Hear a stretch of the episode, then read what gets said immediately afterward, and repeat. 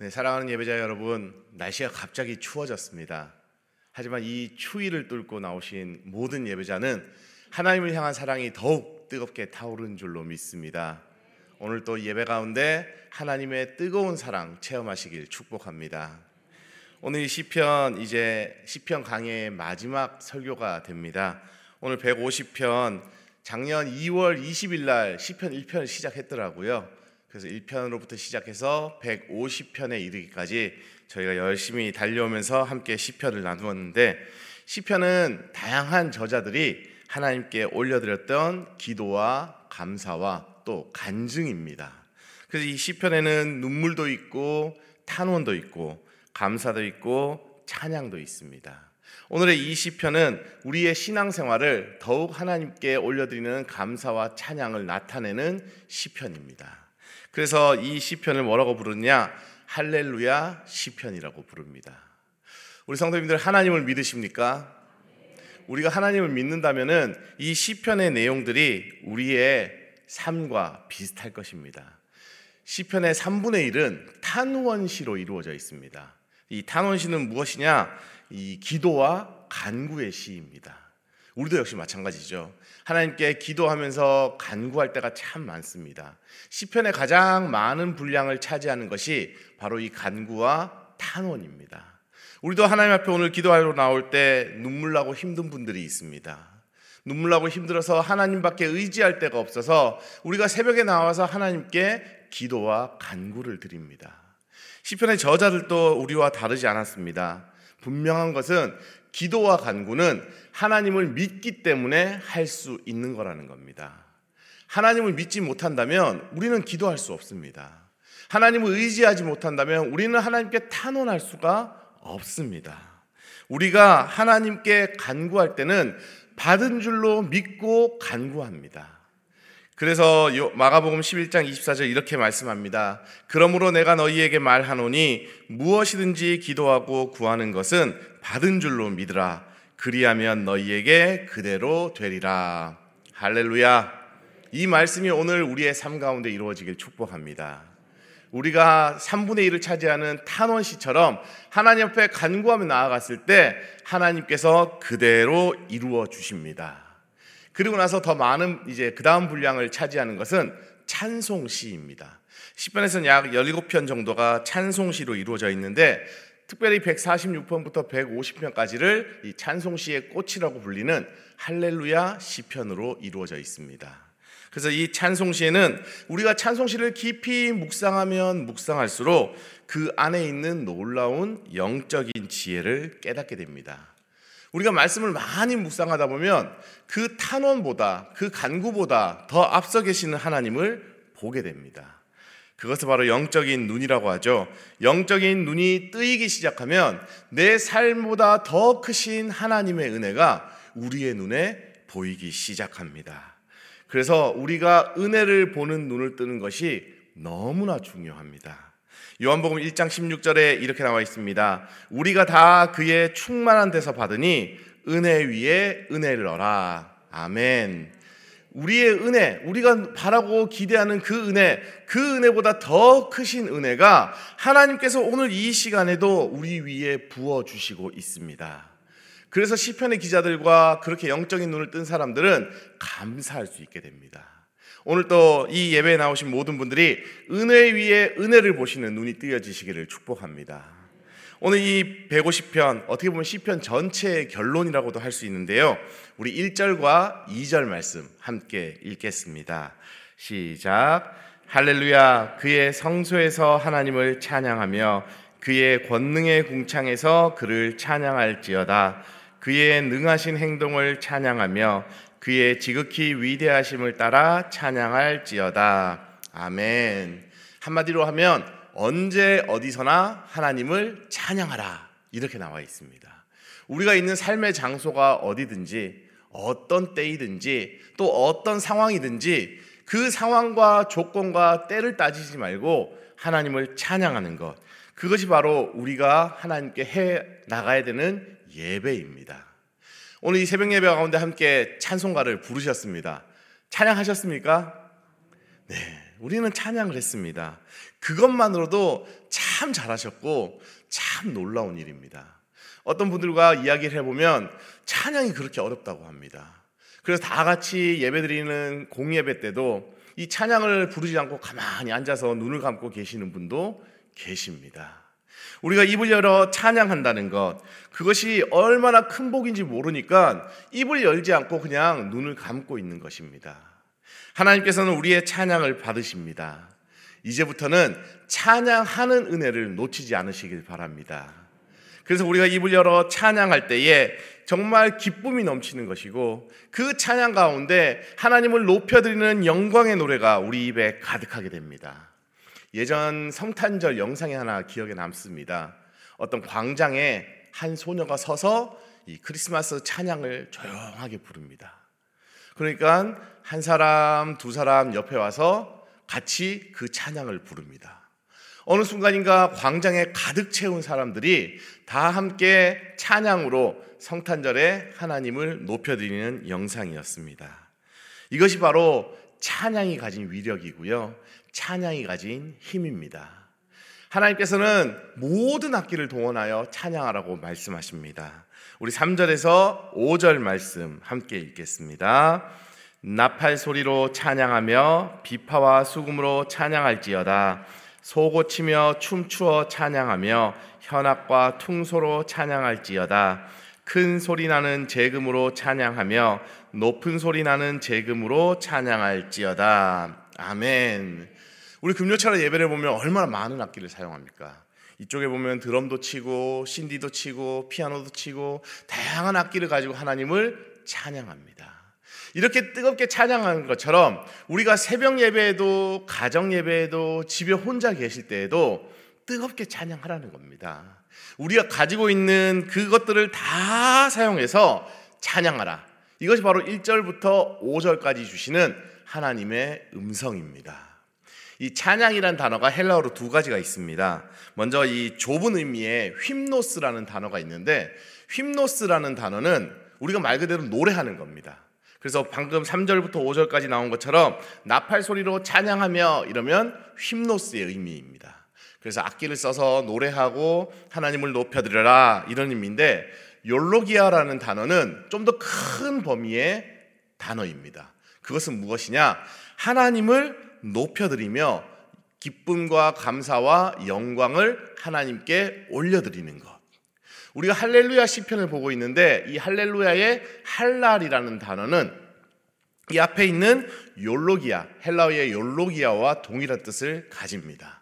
그래서 작게는 우리가 노래하는 것이지만 크게는 하나님께 영광 돌리는 모든 행동을 이 할렐루야의 할랄 그리고 헬라어의 욜로기아의 찬양이 담고 있는 것이죠. 이 넓은 의미에서 시편 150편을 바라보기 시작하면 우리가 그 은혜 그 안에 담겨 있는 의미를 깨닫게 됩니다.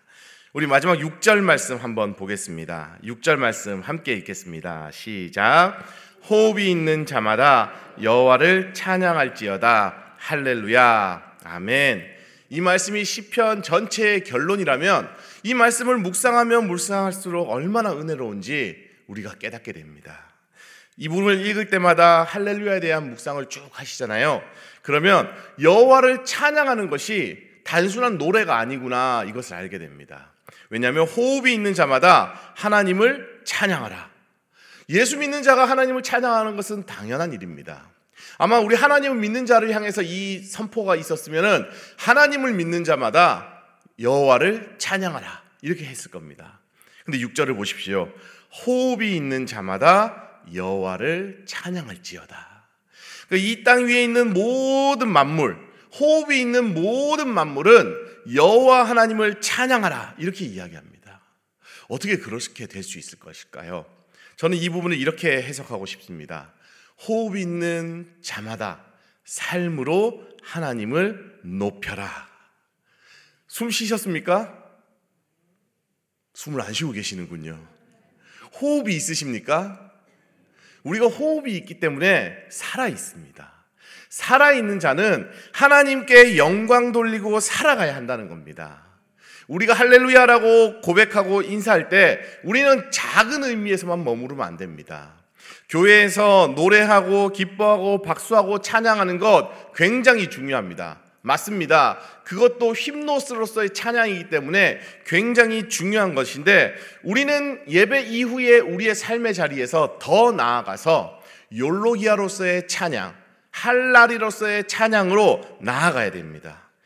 우리는 오늘 이 예배 가운데 이 말씀 가운데 엄중한 질문 앞에 서야 됩니다. 그 질문은 바로 이것입니다. 우리의 삶을 통해 하나님이 영광 받고 계십니까? 저는 이 질문 앞에 설 때 보면 너무나 두렵습니다. 신앙생활을 하다 보면 종종 이런 얘기를 듣게 됩니다.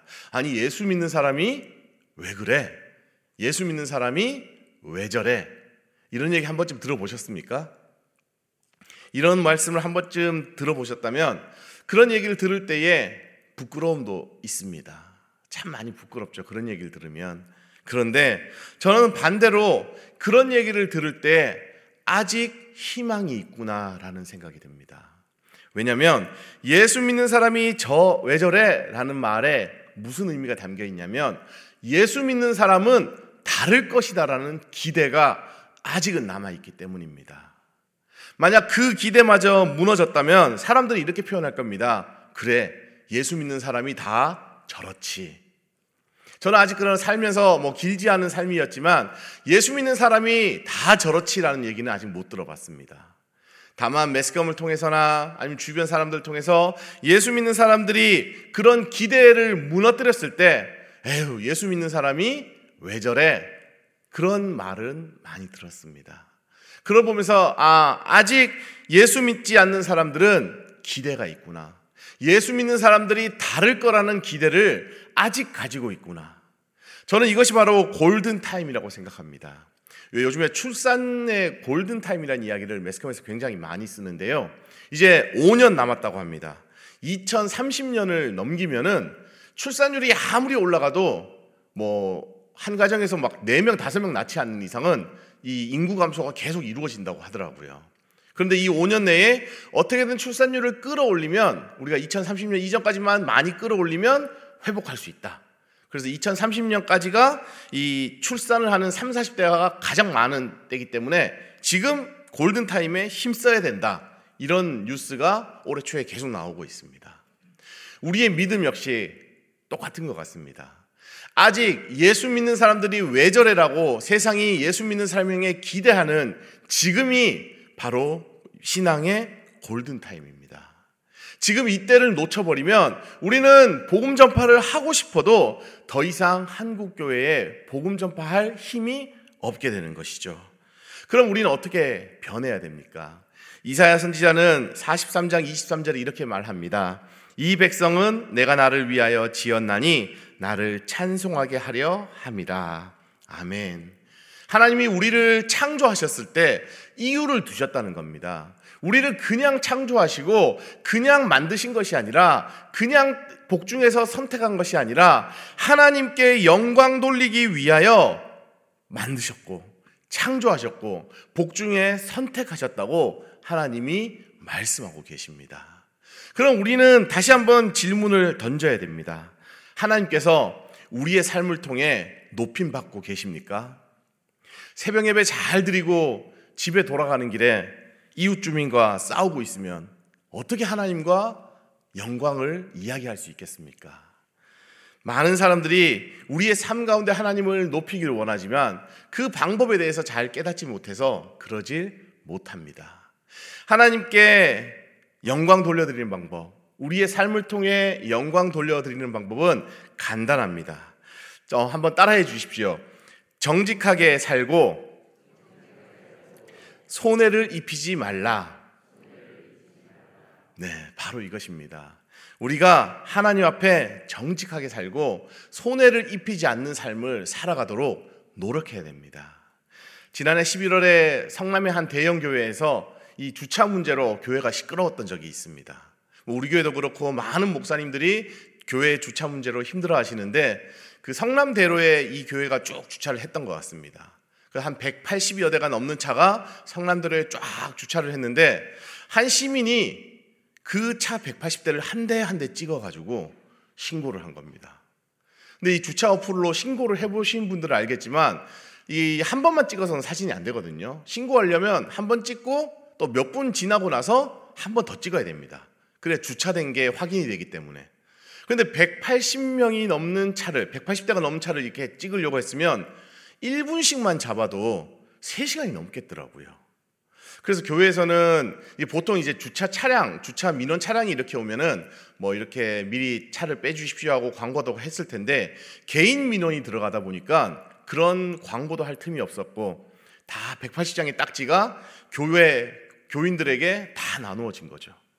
그래서 이제 어, 이 구청에도 얘기를 해보고 교회에서 이런저런 그분하고 이야기도 해보고 했지만 그분은 완고했던 겁니다. 아니 그러면 차를 그쪽에 세웠으니까 딱지 떼셔야죠. 이렇게 딱 나와버리니까 이 180명이 넘는 성도들이 마음이 시험이 드는 겁니다. 괜히 교회 와가지고 내가 딱지 뗐나. 근데 사실 우리 교회도 이렇게 딱지 한 번씩 떼신 분들이 계실 겁니다. 근데 그렇게 딱지 떼고 나면 마음이 굉장히 불편하시잖아요. 그런데 이 주차 문제가 외적인 문제도 있지만 내적인 문제도 있습니다. 뭐 많은 교회들이 어떤 내적인 문제를 가지느냐? 이 차를 교회 잘 주차를 해놨는데 누군가가 예배 끝나고 왔는데 긁어 놓은 겁니다. 이렇게 끌고 놓고 그냥 가버리면은 차 끊긴 사람은 참 마음이 상합니다. 예배 가운데 은혜 받고 나왔는데 왜 내 차는 끌혀 있을까? 또 그 사람은 왜 예배 가운데 은혜 받고 나왔는데 내 차를 끌고 갔는가? 그래서 뭐 CCTV도 돌려보고 막 하지만 사실 범인을 찾기란 쉽지 않죠. 그럼 서로가 시험에 드는 겁니다. 이 예전에 아주 오래전에 이게 부흥회 강사로 오셨던 목사님이 이런 예화를 하나 들려주셨습니다. 어느 지역에 가서 이렇게 예배를 잘 인도하고 부흥회를 인도하고 그때는 이게 2박 3일 부흥회 인도하시면 새벽 기도부터 다 하셨거든요. 그래서 그쪽 교회에서 주무시고 새벽 기도 인도하시고 뭐 이렇게 하는데 아침 식사에 이 맛있는 된장국이 나왔답니다. 그래서 된장국이 너무 맛있어서 아유 권사님 어떻게 이렇게 맛있는 된장국을 끓여 오셨어요? 이런 얘기를 했더니 권사님이 아유 목사님 제가 오늘 새벽에 너무 은혜 받아가지고 목사님 뭐 식사 대접할까 고민하다가 옆집에 호박이 너무 잘 열려가지고 제가 두 개 따왔어요. 그래서 목사님 지금 이거 하나님이 은혜 주셔가지고 옆집 호박 잘 달린 거 내가 따왔으니까 목사님 맛있게 드세요. 근데 이게 이 부흥의 강사로 오신 목사님 마음에 탁 걸리는 겁니다. 내가 설교를 잘못했나? 내가 옆집 호박을 따서 하나님께 영광 돌리라고 얘기를 했나? 우리의 신앙의 형태가 이래버리면 우리가 아무리 예배 시간에 은혜 받고 예배 시간 펄펄 뛰고 예배 시간에 할렐루야 하나님 영광 받으시옵소서라고 이야기했지만 집에 가는 길에 옆집 호박 따고 계시면 그리고 옆집 사람이 그거 밥 버리면은 아무 영광도 하나님 받을 수가 없습니다.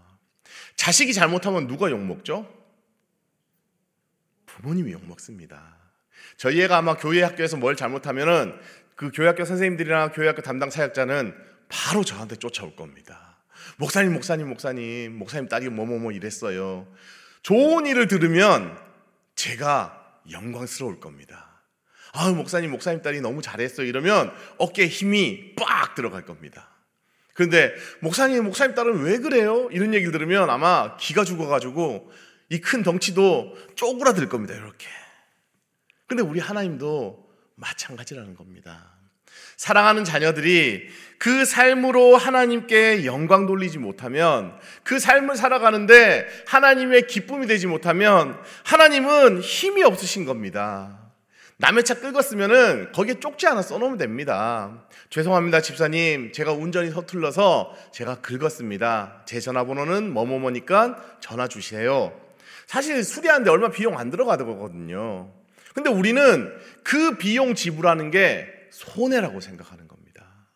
손해라고 생각하니까 그 비용 지불하는 게 무섭고, 근데 그 손해보다 더 큰 게 무엇이냐? 하나님의 체면이 상하는 겁니다. 하나님의 얼굴이 상하시잖아요. 손해보다 더 큰 하나님을 기대하시길 바랍니다. 내가 정직하게 살지 못했을 때 정말 그 사람의 신앙이 무너지는 게 더 큰 일이지 내게 있는 경제적 손실은 하나님이 얼마든지 갚아주십니다. 그래서 하나님께서 전도서 11장 1절에 이렇게 말씀하십니다. 너는 너의 떡을 물 위에 던져라. 여러 날 후에 도로 찾으리라. 생각해 보십시오. 떡을 물 위에 던졌습니다. 그거 어떻게 찾습니까? 현대의 우리는 경제관념에 사로잡혀가지고, 아유, 무슨 전도서에 이런 말씀이 있어. 떡을 어떻게 물 위에 던지고, 그걸 어떻게 찾아. 아유, 다 안 돼, 안 돼. 이런 건 내 경제적 손실이야. 이렇게 생각합니다. 하지만 전도자가 이렇게 말씀을 선포했을 때는 무엇이 담겨 있느냐? 그 떡 하나님이 갚아주신다는 겁니다. 이 우리 기독교 사회에 한국 기독교 사회에 놀라운 부흥의 역사가 있었습니다. 그것은 바로 1907년 평양 대부흥 운동인데요. 이 1907년 장대현 교회에서 부흥 집회가 열렸을 때 이 열심히 기도하고 말씀을 보고 간절히 성령의 역사를 강구했는데 그 부흥 집회 때 하필이면 아무런 역사가 나타나지 않았습니다. 선교사님들은 뭐라고 기록에 남겼냐면 하늘에 노스로 만든 큰 뚜껑이 덮여 있는 것만 같았다. 이렇게 써놨습니다. 그때 당시 장로님이었던 길선주 장로님이 아무런 역사를 나타나지 않는 그 자리에 열흘째 되던 날 이렇게 회개를 시작합니다. 내가 사실은 100달러의 거금을 횡령했습니다. 600명의 성도님들이 보고 있는 앞에서 자신의 죄를 고백한 겁니다. 이 100달러의 거금은 바로 선교사님이 돌아가시면서 자신의 아내에게 주라고 한 400달러 가운데 100달러였습니다. 기선 장로님이 내가 그 선교사님이 남기신 400달러 가운데 100달러를 횡령했습니다. 오늘 이렇게 역사가 일어나지 않는 것은 나의 죄 때문입니다. 내가 지금 모두 앞에서 하나님 앞에서 죄를 고백합니다. 하나님, 나를 용서하여 주시옵소서. 이런 죄의 고백이 있자 수많은 사람들이 그 자리에서 일어나서 자신의 죄를 고백하기 시작합니다. 그리고 그 죄의 고백 이후에 어떤 일이 일어났냐면 그 죄의 고백에서 입술의 고백에서 끝난 것이 아니라 그 사람들이 자신의 삶의 자리로 돌아가서 그 죄의 대가를 치르기 시작했습니다. 기선수 장모님은 숨겨놨던 횡령했던 그 100달러를 선교사님의 아내에게 돌려드리고 자신의 죄를 고백합니다. 어떤 사람은 남의 집 닭을 두 마리 잡아먹었다고 고백합니다. 그리고 그 부흥회가 끝나고 돌아가서 그 닭 두 마리를 갚아주었습니다. 우리가 정직하게 살고 우리가 손해를 입히지 않기로 다짐했을 때 이 기독교 사회 1907년은 부흥의 시작이 되었습니다. 그 사람들이 전국 방방곡곡으로 퍼져나가서 자신의 죄를 고백하고 죄의 대가를 치르기 시작하자 사람들은 이렇게 이야기 시작했습니다. 예수 믿는 사람들은 다르구나. 예수 믿는 사람들은 정직하구나. 그때 당시 기록에 따르면 이 한 중국인 상인이 이렇게 고백합니다. 자신과 거래했던 기독교인이 찾아와 수년 전에 부당이익을 취하며 모은 것이라고 거금을 환불해 주는 것을 보고 신앙을 가지게 되었다고. 여러분, 우리가 할렐루야로 살아가는 거, 우리의 삶 가운데 하나님이 영광 받으시는 거 어렵지 않습니다. 그저 정직하게 다른 사람에게 손해를 입히지 않으며 사는 것. 그것만으로도 세상은 우리 믿는 사람들을 향해 이 1907년의 부흥 운동 이후에 나타났던 고백처럼 역시 예수 믿는 사람은 다르구나. 이렇게 바라볼 것입니다. 오늘 또 삶을 통하여 우리 하나님께 영광 돌리시는 모든 예배자 되시기를 축복합니다. 우리 시간에 먼저 기도하며 나가겠습니다. 기도하실 때에 하나님, 우리 공동체가 하나님 앞에 정직하게 서게 하여 주시옵소서. 우리 교회가 하나님 앞에 삶으로 회개하고 삶으로 바로 섬으로 삶의 정직해짐으로 말미암아 정말 우리 교회 주변에 있는 모든 지역 주민들이 제자와 광성교회는 다르구나. 예수 믿는 사람들은 다르구나라고 고백할 수 있도록 주님, 나의 죄를 우리 공동체의 죄를 주님 앞에 올려드립니다. 이제 우리가 삶으로 하나님께 영광 돌리게 하옵소서. 우리 주여 한번 부르짖고 같이 기도하겠습니다. 주여 할렐루야 사랑이 많으신 하나님. 아버지 우리가 할렐루야 찬양을 높여드립니다.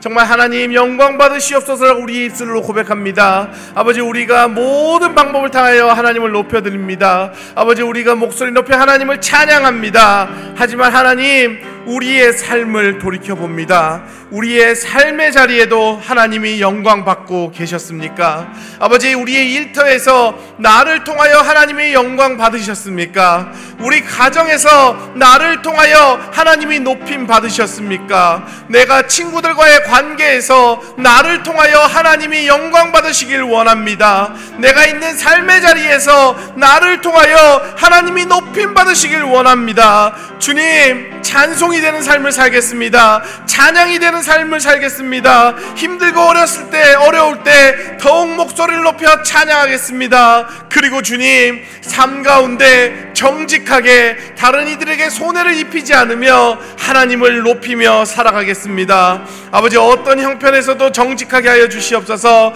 어떤 어려움 가운데서도 하나님을 찬양하게 하여 주시옵소서. 우리의 영혼이 힘들고 어려울 때에 찬양 가운데 하나님의 은혜를 누리게 하시고 아버지 우리의 삶이 힘들고 어려울 때에 하나님을 바라보며 그 떡을 물 위에 던질 수 있는 믿음을 더하여 주시옵소서. 아버지 하나님께서 갚으신다고 약속하십니다. 하나님께서 수일 후에 찾으리라고 약속하십니다. 너희는 기도해라. 내가 그대로 이루리라고 말씀하십니다. 아버지 오늘 기도하며 찬양하며 삶 가운데 하나님을 높여드릴 모든 성도들 가운데 주여 하나님의 놀라운 은혜를 더하여 주시옵소서. 이제 우리가 오늘 이 새벽에 간구하며 나아가오니 아버지 이 시편의 고백처럼 호흡이 있는 자마다 여호와를 찬양하는 역사가 우리의 삶의 자리에서 이루어지게 하여 주시옵소서. 할렐루야. 하나님을 찬양합니다. 우리의 삶을 통하여 하나님을 높이며 나아가겠습니다.